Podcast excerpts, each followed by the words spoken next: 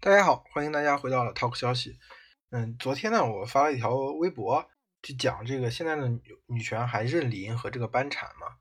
然后这个讲这个问题其实蛮简单的，我是比较好奇嘛，我是好奇现在呃在微博上主张女权主义的人和比如说我所熟悉的之前的互联网上，我相对来说比较熟悉的那些女权主义的。这种号召者，他们之间在思想上有没有什么结构上的区别？所以我就很好奇，就发了这条。发完之后呢，然后某种程度上就验证了我的这个想法吧。然后我给大家念几个这个评论。嗯，一个评论这么讲的：无论左派还是右派，对女权都不友好，特别是其中部分男性意见领袖。本来看博主聊时事有趣才关注的。没想到现在也开始阴阳怪气的攻击女权，并吸引一群傲慢而不自知的男性大放厥词，歧视女性，似乎贬低女性，特别是年轻女性，可以为他们的生命带来动力。不知是否是部分中年男人无法逃脱的油腻命运，实在是让人失望。然后他就这个回复就很快找到了，呃，他抱团的人，这个抱团的这个回复是这么写的。姐妹为什么还要失望？似乎还对他们有所希望。早就看清楚了，其实不需要仰仗他们。我们不是一样受到了教育，面对一样的困境吗？那些弱者说的话，除了看个笑话、逗个乐子，也没啥趣味。直白点说，他们的智识水平让人发笑。嗯，这还算是比较长篇大论的。呃，比较短的就是认为，哎，从来不觉得李银河那些主张是女权，对吧？然后只有男权才认为李银河是女权，或者不觉得她是女权，就这种像就是回复的很简短，就斩钉截铁的回答我，我们已经不认李银河这个班禅了。为什么说李银河是班禅？倒不是说我认为李银河的这个女权主义是所谓的女权主义的正宗。或者最正确、最纯洁的女权主义，而是我认为早年的时候，确实像早期的微博，或者甚至在杂志、在传统媒体时代，很多人走上女性主义的这条道路，思想上走上这条道路，或者在身体力行的去实践一些呃关怀女性、保护女性的这样的行为行动，都是因为受到了李银河的影响。对他是一个从某种意义上早期的引引路人，对吧？然后呢，现在的女权呢？嗯，这个影响力可能更大了，更深入了，就是它甚至变成一种日常的讨论了，就像 Papi 酱生个孩子，嗯，随他父亲的姓了这样的一个事情，就是就会很快的引申到大家所有人的家庭当中，对吧？从这个角度来讲，女性主义的宣传肯定是过了那个必须依靠李银河一个人去讲那个阶段，进入一个全新的阶段。但是这个全新的阶段到底是什么样呢？确实是又是需要一些精力我们去搞清楚的。搞清楚之后，才能说我们去付诸于某种行动嘛。因为过去有一种特别，我认为是很谄媚的说法，我特别不喜欢，就是人人都应该是呃女权主义者。就是我觉得这个事儿就特别的像，呃，一种像之前我们说有些有些在这个资本的这个力量之下，在这个媒传媒力量之下，很多人去讨好年轻人嘛，就是年轻人就是好，年轻就是可能，年轻就是希望一样，就是不加区分的就认为，哎，这个东西好，所以我们一定要赶上这个时髦。对吧？就像就像这种四十岁、五十岁的这个这种中老年投资人，一定要投一个九零后，最好还是九零后的女创业者，对吧？这样才能显得显得我心态也很年轻啊，我也很时髦啊，我也在创业的这个潮流上没有被甩出去啊。所以我们一定要知道，就是很清楚的知道，现在的呃微博上的女权主义者，他们的核心那群人，他已经变成了第一，首先所有男人都是敌人，或者说男人首先都是有罪的。然后呢，又大大多数的女性，对他们来讲，他对这些女性是失望的，就是他从哀其不幸已经转向了所谓的怒其不争，这个心态发生了一种非常微妙的变化。这种变化是我们现在看到微博上的关于女权的言论越来越激进的一个原因。我可以给大家念一个这个微博，大家可以听一听。这这个微博呢，不是我写的，对，是一个，我就不说这个 ID 是什么了，但是我引用一下，呃，他是这么写的：婚驴论是当代中国女权的一面旗帜，不是小好是大好，不不要小搞，要大搞。它最大的特点就是简洁有力，拒绝了之前所有女权宣宣传的啰嗦复杂，它明确的告诉你，女性婚姻就成了婆家的驴。傻逼男的慌了，生怕找不到长期买春合约，生怕自己的劣质基因传不下去，生怕自己买不到驴了。又当又立的女的慌了，这个又当又立肯定就是又当婊子又立牌坊。本来假装独立女性，配合喊两句女权是给自己抬高身价用的，怎么突然就没了市场呢？无所谓的人无所谓，认准了传统的幸福，他们不会在乎这些破事儿。虚伪的人们失去了排行，真实的人们拥有了武器，这就是婚驴论横空出世的最大意义。关于婚驴论呢，我就稍微解释一下，婚驴论是指，呃，女性如果进入了自甘愿进入这种家庭生活，然后又把家庭的价值。家庭的利益置于个人的价值、个人的发展之上，这就叫做婚旅。就是她可能把这个家庭、把孩子、把丈夫看得比自己更重要，对吧？采用这种妥协、忍让，甚至牺牲自己的这个态度，这就是所谓的婚旅。从这个角度定义，几乎所有的母亲都是婚旅，对吧？大部分的女性可能都是婚旅。那他们为什么这么讲？就是基于我刚才说的那个心态，从哀其不幸到怒其不争。他们就觉得你们争取了这么长时间的女权，嗯，没有争取到，就是当年受李银河呃影响那些早期的女权主义者，那你们那个东西太温和了，不行，那让我们来。而对于大部分女性来说，就是我们在争取女权的过程中，你们好像无动于衷，那你们还是会回归传统的家庭，还是会拥抱传统的价值，所以你们受到侵害那是活该，你们不配。这个言论呢，大家听起来。极端不极端呢？可能大家都觉得极端，但是这个极端呢，有人就会替他们替他们说话了。这个就是呃很多人都熟悉的陈迪，我来念念他的微博啊。陈迪说：“微博上所谓极端女权的那群人吧，说实话，难道不是这个平台上最不可能构成真实威胁的极端意见群体吗？对吧？他所反对的。”攻击的人永远不会因这而被禁言炸号，不会担心现实生活受波及、丢工作、与单位谈话、被有关部门喝茶、失去社会生活生活空间和发展机会。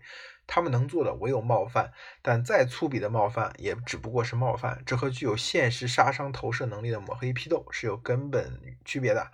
我自己也长期被他们挂在各种不受欢迎的屌癌名单上，But so what？我伤到一根汗毛了。如果你背靠主流，如果你因为碰巧或者有意选择与社会设置刚好合拍，并能因此获得一个还算满意的生活，那是你的幸运。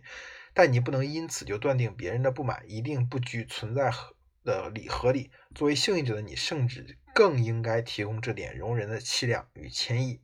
唯唯有能给人们带来真实威胁的极端者，才是真正需要动用攻其戒备的恐怖分子。否则，大概只是比你。更无奈的无力者罢了。陈迪的这段话呢，这个宽容吗？也宽容。大量吗？大量。他姿态高嘛？姿态也很高。但问题就是在于，虽然我的意见和他完全一致，但是你用来讲这个话本身就不妥，就是你不配讲这个话。为什么？因为你是个男的。你一个男性，无论对于女权主义者再包容、再忍让。再觉得他们说的对，或者热情洋溢的投入他们其中，你讲的所有的话也不能构成你拥有对女权运动这四个字、对女权主义这四个字，或者对于个别的个例的女权现象、女权事件或者女权人物的评价，因为你本身就是有罪的。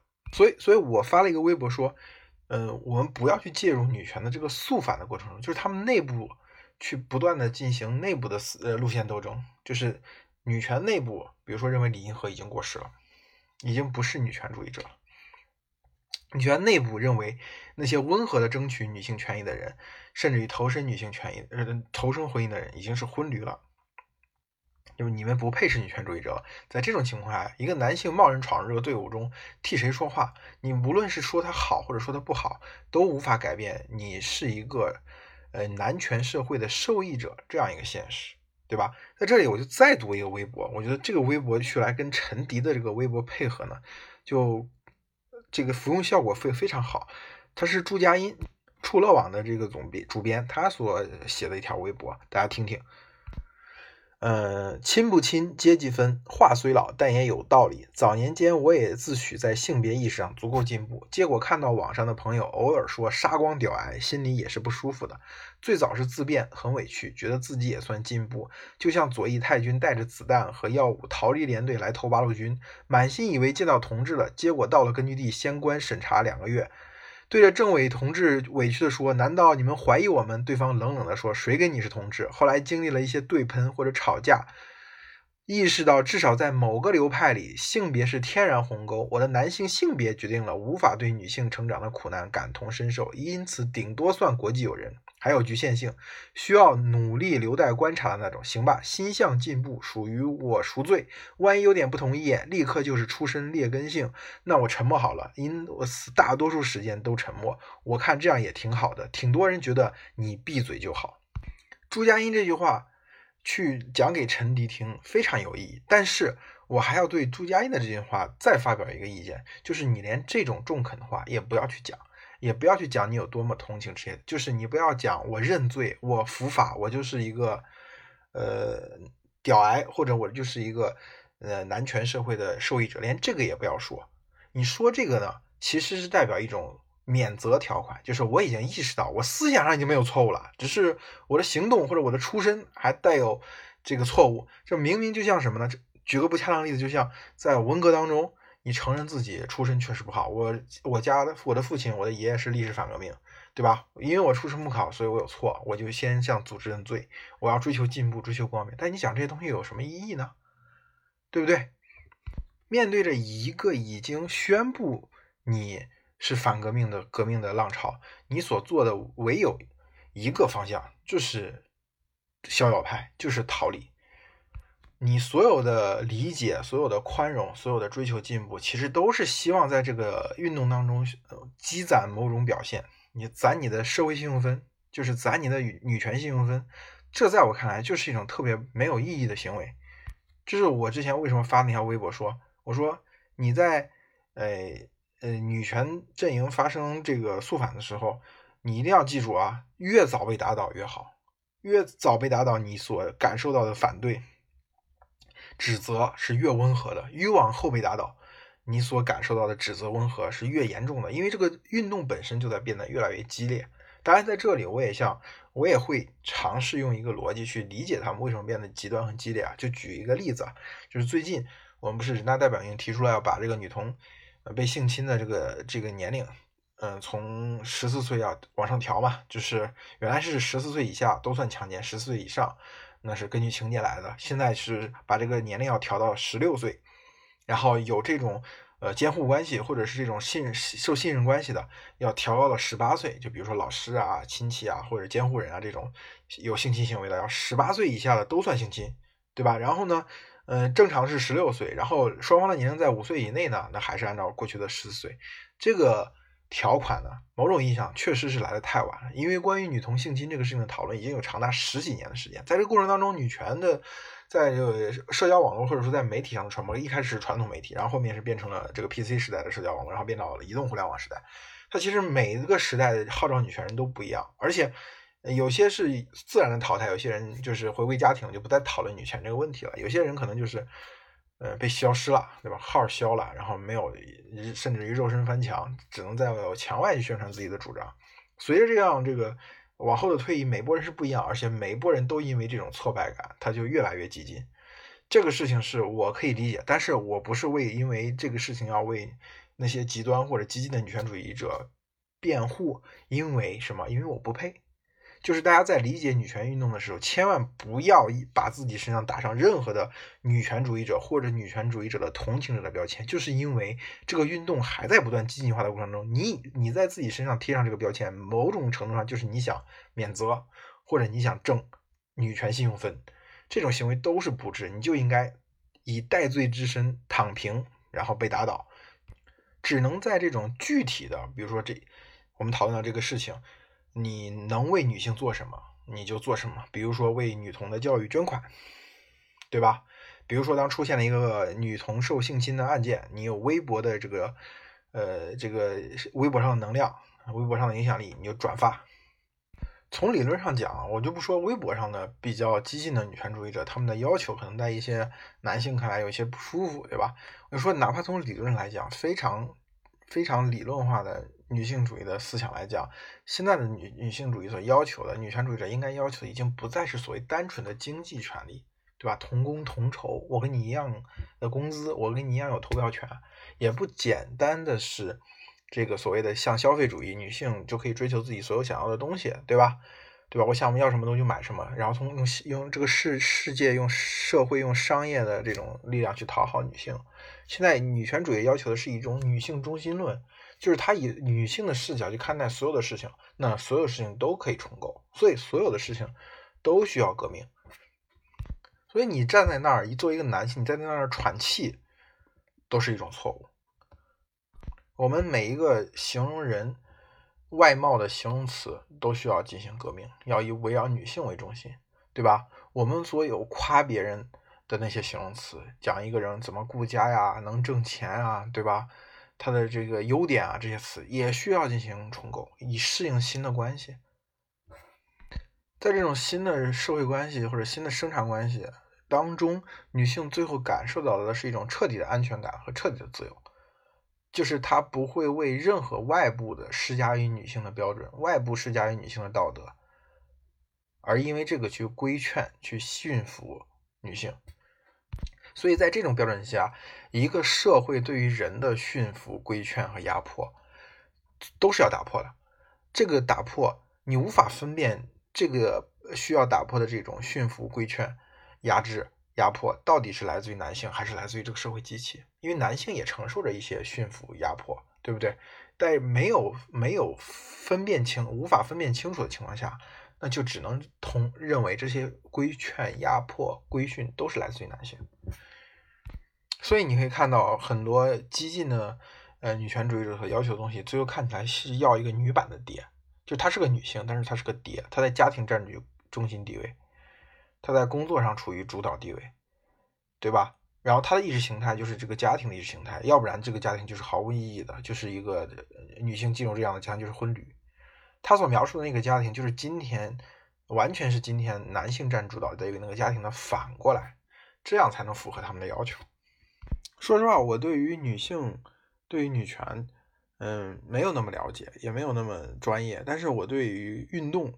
对于革命是是比较熟悉的，就是你会发现，呃，到了婚驴论出现的这个时候啊，在微博上的这种女权运动或者女性主义的宣传，肯定是到了尾声了。对，这就是就像一个浪潮的扑向岸边，它会不断不断的分，随着这个内部的路线斗争，随着它越来越激进，环浪不断的分，越分越小，越分越小，最后就消失掉了。就是，嗯，它有点像后浪。就你会发现，女性推出婚礼论，其实它像很多很多观点、很多思潮一样，它到了后浪这里呢，就是已经变成一种非常封闭的语言体系。就是你在这套语言体系，呃，你永远没办法和他真正的进行交流和辩论，对吧？你已经被就像这个小小，比如后浪说你是恨国，对吧？说你是恨国，说你是公知。它会有一套非常这种严密的体系、理论的支撑。这套支撑的话语体系，就那么十几个词、二十几个大词，互相、互相的这个循环的论证，你你就没办法插足，没办法跟他认真讨论，就是因为你是前浪嘛。你前浪当年也是后浪，你前浪的一套体系，某种程度上也是排他的，对吧？或者说，嗯，虽然没有后浪那么排他，但是至少对于更上一代的六零后，对吧？可能也是一种。嗯，对他们来说是很难接受或者很难参与的事情。其实，其实就是这种这种互相两代人或者两种人之间两个群体之间那种对立，这种互相不理解，其实也没什么问题。对他，他很正常，他挺好的，只要不介不进入到一个公权力介入的这个阶段，对吧？你说自由吧，其实就是可以分为两种，一种就是 free to，一种是 free of。free to 是一个主动的。对，我可我有这个自由去做这件事情，free of 就是个消极的、被动的，我有权利不做这个事情，对吧？就是就是爱国，小粉红们要爱国这个事情，只要你可以 free of 这件事情就好，free of 就是我不参与你们，我也不要希望在里面你们这个群体里面做个意见领袖就好，对吧？对于女权也是一样，free of 你是个男性，你是戴罪之身，你干嘛去掺和那个事儿呢？对吧？你只要竭尽你所能，按照你的道德标准做到问心无愧就可以了。你去掺和这个事儿本身就是一个装嫩的行为，就是一个前浪伪装成后浪，特别让遭人讨厌，对吧？包包括今天，比如说所谓的这个像像像粉红也很讨厌连夜秀红旗嘛，对不对？你本来是一个公知，你突然里突然跑到这个小粉红的群体，学着小粉红说话的样子，你学他说话的样子就特别像讽刺人家，特别阴阳怪气，知道吗？所以最后我我就可以呃下一个结论：女女权进入到婚驴论这个阶段，它就是一个女权的后浪了。女权的前浪们，那些自认为是女权主义者的人，你就是前浪，你就是已经被淘汰了，你就趴下就行了，对吧？那这里呢，我可以再读一个微博，这个微博怎么说呢？一个个瓜吃过来，只能总结这时代男人是真不行。